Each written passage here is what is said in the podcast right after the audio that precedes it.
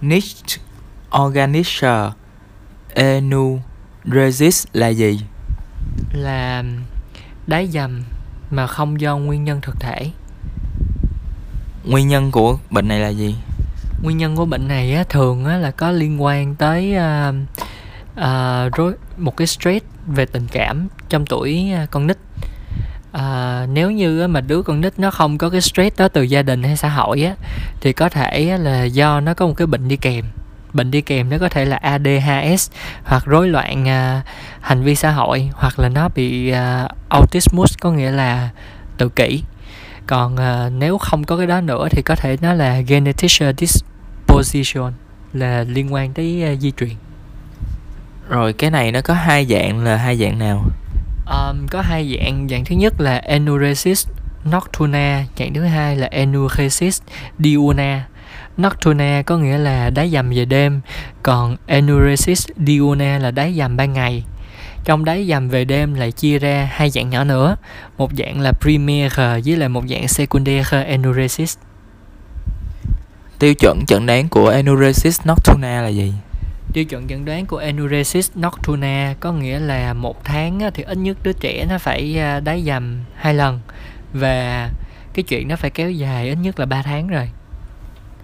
Rồi đứa trẻ từ 1 tới 5 tuổi ha, từ 1 tới 6 tuổi mà đái dầm thì không có tính là bất thường. Sau 5 tới 6 tuổi mà bị thì mới coi là bất thường. Thì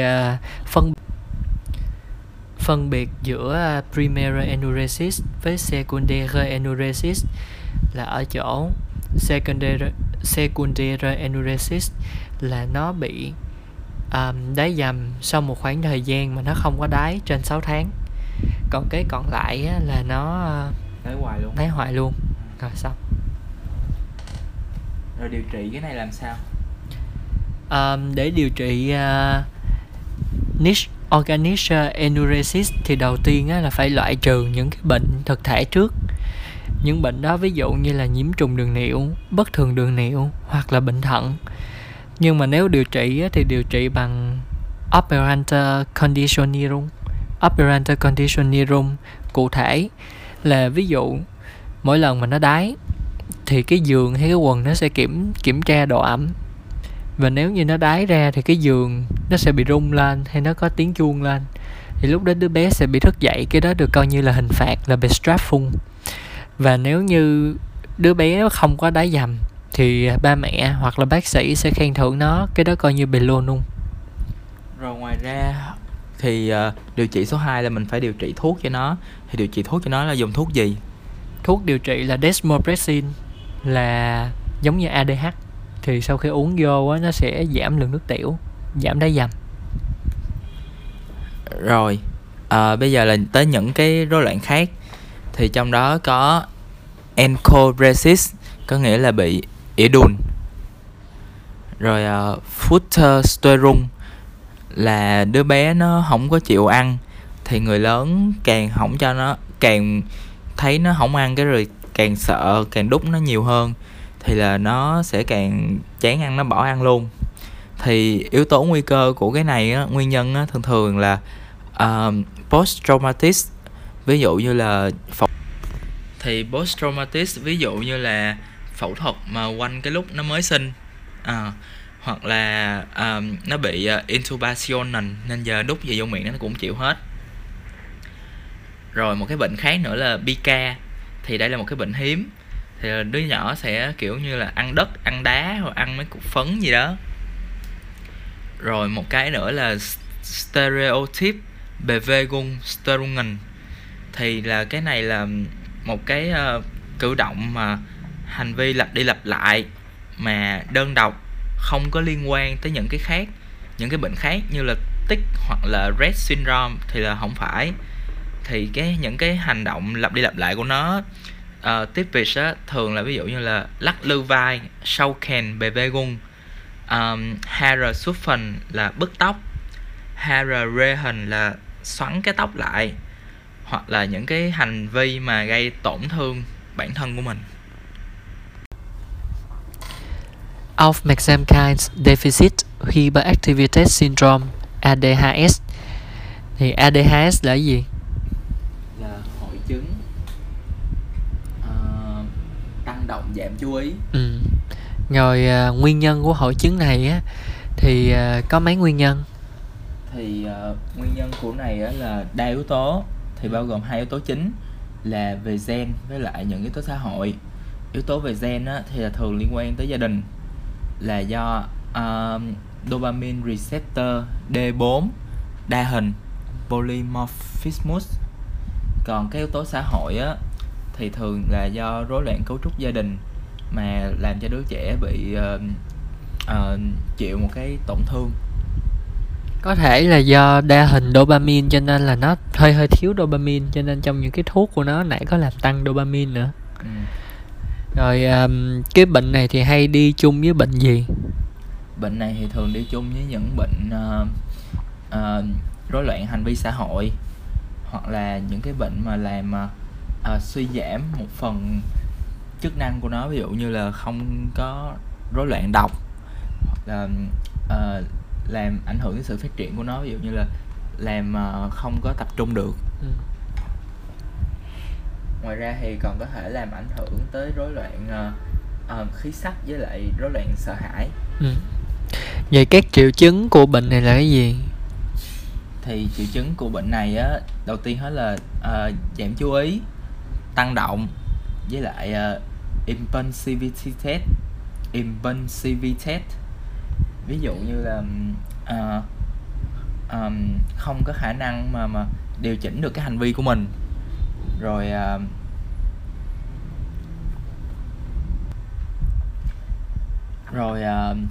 mấy cái hành vi của nó thì là nhanh nhẩu, không có cân nhắc kỹ. Rồi trong giao tiếp xã hội á, thì là impulsivity với lại phản ứng kiểu không phù hợp, thái hóa lên, ví dụ như là khóc rồi bạo lực các kiểu. Cái tiêu chuẩn chẩn đoán bệnh này á, thì có những cái gì quan trọng? Thứ nhất là độ tuổi, thứ hai là thời gian nó như thế nào và tình huống như thế nào. Thì về độ tuổi á, là phải có trước 5-7 tuổi. Về thời gian á, thì là phải ít nhất là 6 tháng, và trong cái quá trình phát triển của đứa bé á, thì là nó không có được đầy đủ như là những cái đứa bé khác. Rồi còn tình huống á, thì là phải lúc nào cũng gặp hết, chứ không được trong một trường hợp cụ thể.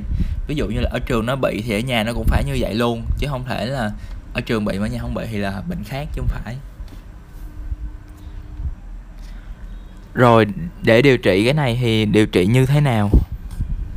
Điều trị ADHS á, thì có hai phương pháp. Một cái là điều trị chung, một cái là điều trị thuốc. Thì đối với điều trị chung á, là các loại điều trị tâm lý. Còn điều trị thuốc á, thì có hai loại thuốc. Bây giờ vô điều trị chung á, thì phương pháp quan trọng nhất là mình giáo dục lại đứa trẻ để cho nó biết. Rồi thứ hai á, là phải có liệu pháp hành vi nhận thức, rồi biofeedback mình phải dạy. Thứ ba, thứ tư là inner monologue. Có nghĩa là sao? Có nghĩa là đứa trẻ nó phải tự đọc thoại bên trong nó phải tự hướng dẫn nó. Kế tiếp là entrance training, có nghĩa là mình giáo dục cho ba mẹ để giúp đứa trẻ. Và cuối cùng khá quan trọng là operant conditioning. Conditioning là điều kiện hóa, còn nguyên cụm đó có thể dịch là điều kiện hóa hành vi. Thì từ khóa ở đây là Contingent Programmer, có nghĩa là khi mà đứa trẻ nó làm một cái hành vi mà người lớn thấy đúng và mong muốn á, thì mình sẽ thưởng cho nó ngay lập tức để khuyến khích. Rồi đó là điều trị chung, nhưng mà phải phối hợp với điều trị thuốc. Thì điều trị thuốc có hai thuốc có thể sử dụng. Thuốc thứ nhất á, là Amphetamine, mà cái tên cụ thể hơn á, là Methylphenidate. Còn tên của cái thuốc mà bán ra thị trường á, tên là Ritalin. Thì thuốc này là thuốc á, mà sẽ làm kích thích thần kinh. Mặc dù bệnh ADHD là một bệnh mà thần kinh bị kích thích, nhưng mà thuốc này là thuốc kích thích thần kinh. Thuốc này á, nó sẽ giúp làm tăng noradrenaline và dopamine, cho nên là nó sẽ có tác động giống như là giao cảm. Mà khi có tác động giống như giao cảm á, thì người ta sẽ tập trung hơn. Thì những cái tác dụng phụ đi kèm của giao cảm, thứ nhất á, là tim đập nhanh, huyết áp tăng nhanh. Thứ hai á, là nó gây liệt hệ tiêu hóa, ví dụ như là lưỡi khô, chán ăn với lại táo bón. Cuối cùng á, là nó bên ngoài á, thì có thể thấy là bị đổ mồ hôi với lại khó ngủ. thì cái chuyện mà đứa trẻ mà nó bị táo bón và nó không có ăn uống được á, thì có thể gây ảnh hưởng đến sự phát triển của nó. Cho nên là thường xuyên phải để ý chiều cao và cân nặng của đứa trẻ để phát hiện sớm Wachstum Deficit. Cái thuốc thứ hai á, là atomoxetine. Thuốc atomoxetine này á, là cũng là thuộc nhóm SNRI, cho nên là nó sẽ làm tăng noradrenaline, mà tăng noradrenaline cũng là tăng giao cảm. Tăng giao cảm sẽ tăng sự tập trung chú ý, cũng chữa được bệnh. Ưu điểm của atomoxetine so với lại Methylphenidate là gì? Ưu điểm của nó là nó atomoxetine là SNRI nên nó không gây nghiện, trong khi Amphetamine hoặc là Ritalin á, thì nó là một cái chất gây nghiện, cho nên đứa trẻ nó có thể bị phụ thuộc vô cái thuốc đó. Elective Multimus là gì? Có nghĩa là câm có chọn lọc. Tiêu chuẩn chẩn đoán của bệnh này là gì? Tiêu chuẩn chẩn đoán của bệnh này là các triệu chứng nó phải có kéo dài ít nhất là 1 tháng. Thứ hai á, là có triệu chứng chính của bệnh là đứa trẻ nó câm cái chọn lọc, mặc dù là nó vẫn có khả năng giao tiếp với cùng những đứa trẻ độ tuổi của nó. Thì câm cái chọn lọc là sao? Có nghĩa là nó sẽ không chịu nói trong một cái số tình huống xã hội nhất định. Rồi nó có cố gắng diễn tả cho người ta hiểu không? Nó sẽ không có cố gắng diễn tả cho người ta hiểu luôn. Nó sẽ không có cố gắng non-verbal communication. Trong khi đó câm thật sự á, thì nếu mà nó không diễn tả, không nói được, thì nó sẽ cố gắng diễn tả bằng tay chân. Rồi reactive Bindungsstörung là cái gì? Reactive Bindungsstörung là rối loạn gắn kết do phản ứng lại. Thì đây là bệnh mà xảy ra trong 5 năm đầu đời.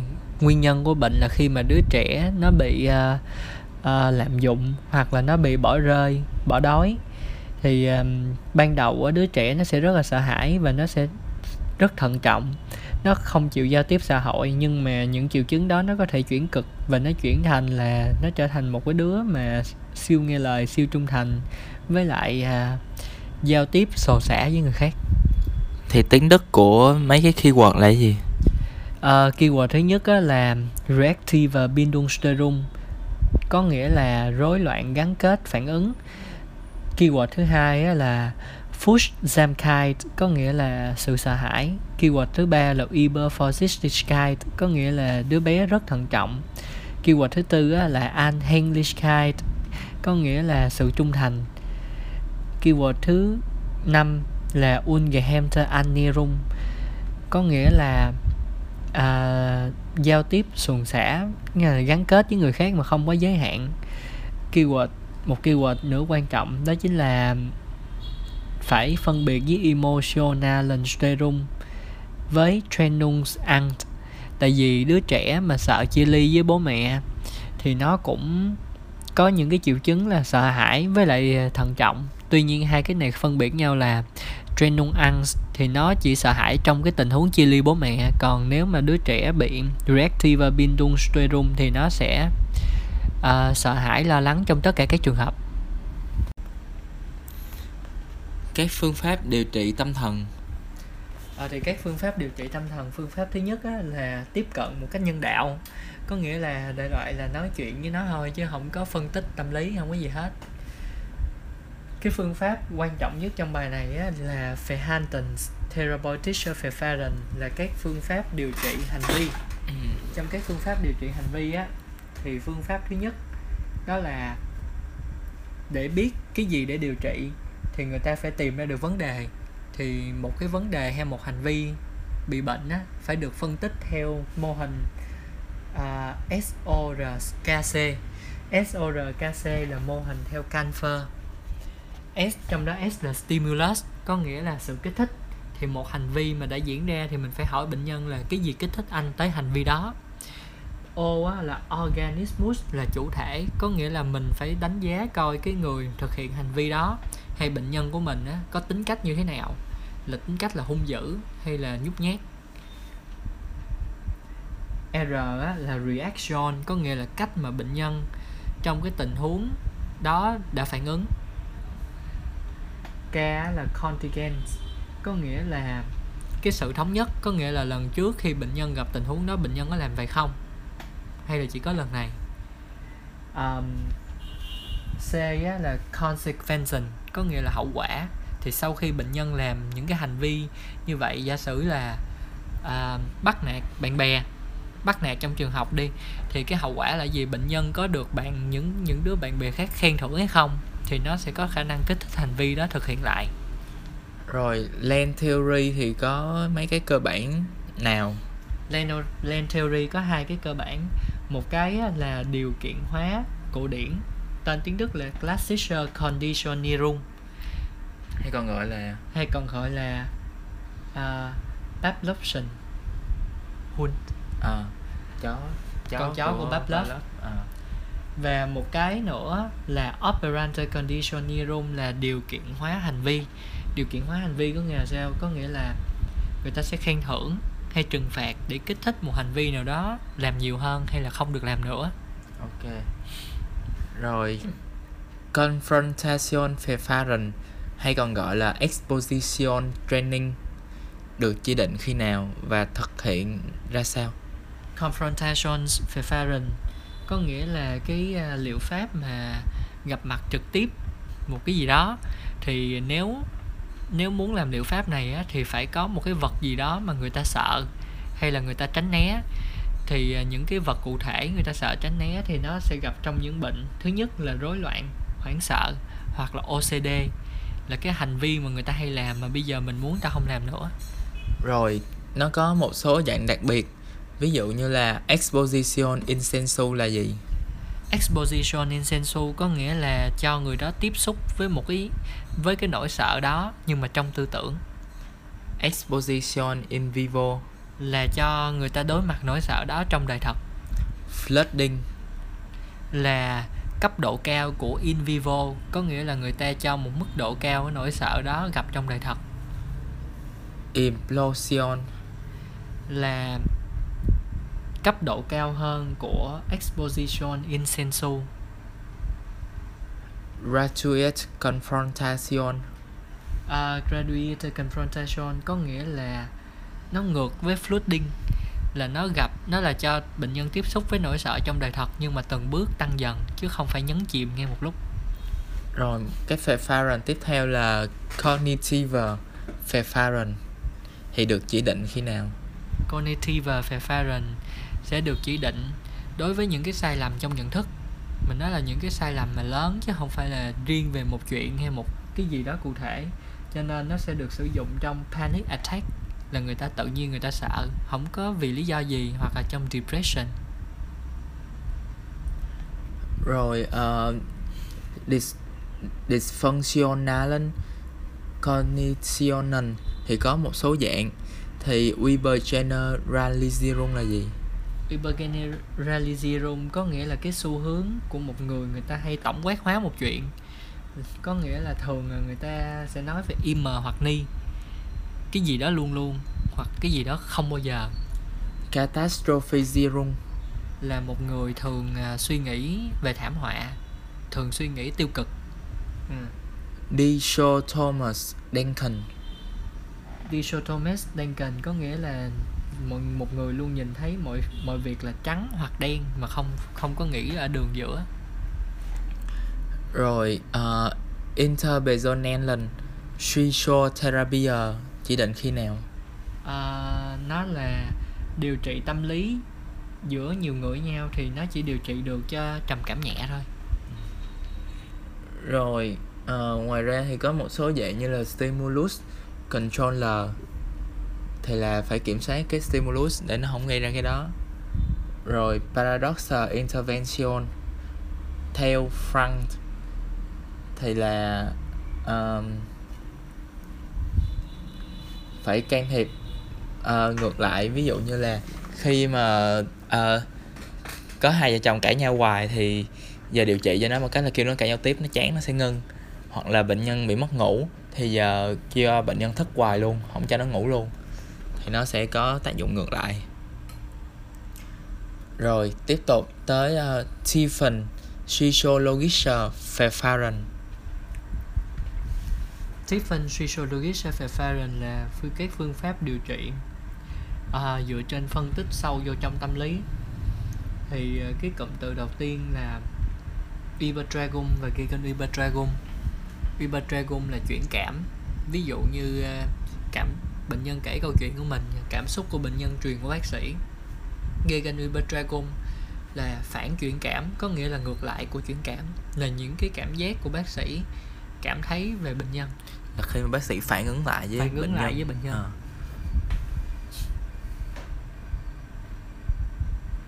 Rồi Primera và Secundera Ranhaisgevin theo Freud.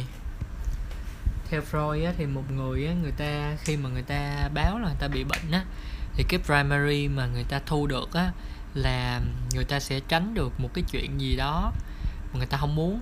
Ví dụ như là tránh gặp sếp, tránh căng thẳng, tránh nghỉ học.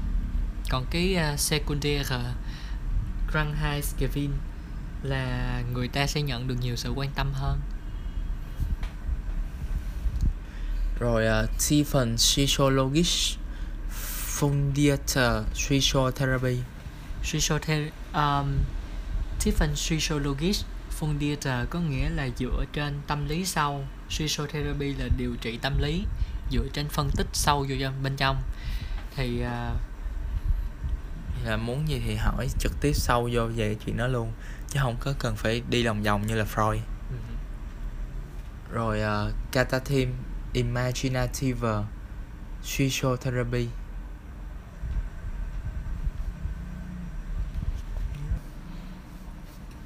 Phương pháp Psychotherapy Katatimist Bind 11 là người điều trị sẽ làm cho bệnh nhân có daydreams, sau đó phân tích những cái daydreams đó.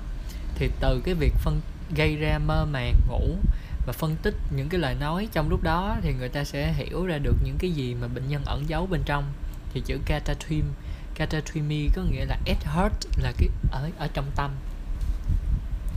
Rồi một cái cuối cùng là Berlin Group. Berlin Group là group mà giữa các bác sĩ gặp nhau để giải quyết những cái mối mâu thuẫn giữa bác sĩ với bệnh nhân. Và những người đó sẽ giúp nhau để giải stress và giúp đỡ. Thường là nguyên nhân là do Ibertragum hoặc là gây gần Ibertragum.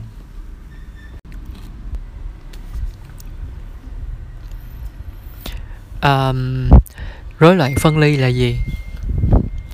Rối loạn phân ly là nỗi sợ mà bị chia tay. Thường là do sợ chia tay với lại cha mẹ.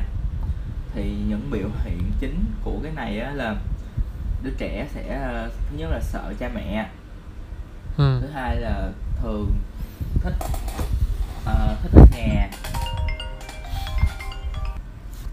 không thích đi ra ngoài, cũng như là không có thích mà ngủ ở ngoài đường luôn. Rồi cái thứ ba là có thể có những triệu chứng thực thể luôn, triệu chứng soma, ví dụ như là gastrointestinal hoặc là vegetative besveden. Rồi cái thứ tư là nó sẽ có những cái cơn angst attack và tức giận khi mà phải chia tay. Ok. Vậy thì một cái phân biệt giữa ba cái Schulphobia, Schulangst và Schulsvenson. Schulsvenson thì chỉ là cúp học thôi, chứ nó không có sợ hãi gì hết.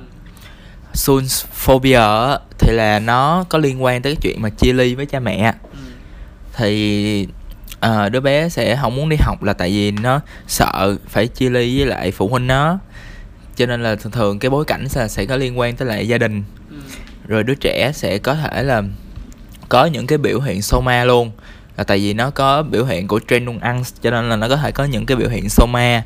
Ví dụ như là đau bụng, đau đầu, hoặc là cảm thấy khó chịu. Rồi nó có thể dẫn tới là tiến triển thành một cái depression luôn. Nhưng mà Schulphobia thì không có bị giới hạn về nhận thức. Còn Schulangst là nó sợ cái trường luôn, chứ không phải là nó sợ bị chia ly nữa.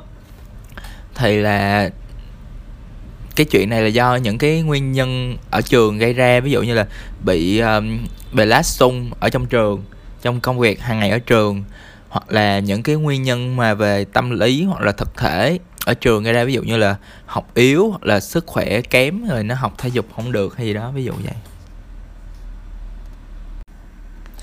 Thuật ngữ tự tử Ruher-Winser là gì? Là muốn có một khoảng lặng nhưng mà thật ra không muốn chết. Toders-Winser hoặc là Lebensüberdruss. Toders-Winser có nghĩa là muốn chết, còn Lebensüberdruss có nghĩa là chán sống. Hai đó thì cũng bằng nhau.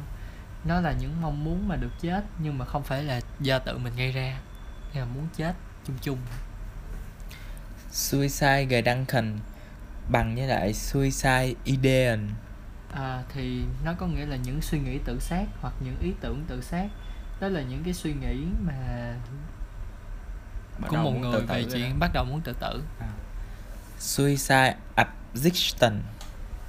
Absichten đó là Suicide Absichten có nghĩa là những ý tưởng chính xác cụ thể về việc làm sao để tự tử. Suicide Handlung. Suicide Handlung là tất cả những hành vi mà với mục đích là sẽ tự sát. Suicide Versuch. Suicide Versuch có nghĩa là những hành vi tự sát, cái mà ý là đã từng thử tự sát nhưng mà chưa thành công. Suicide. Suicide có nghĩa là những hành vi tự sát mà có kết thúc là chết luôn. Parasuicide.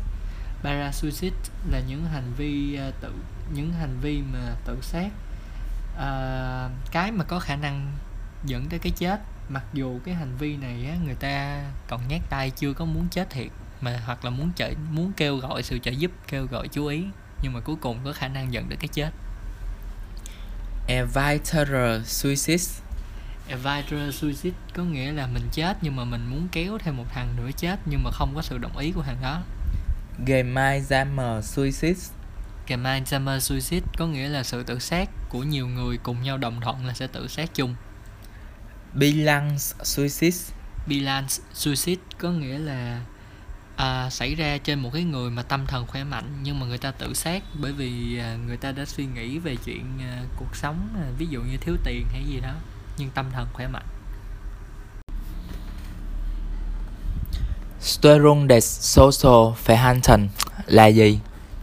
Là rối loạn hành vi xã hội. Ví dụ như là rối loạn chống đối.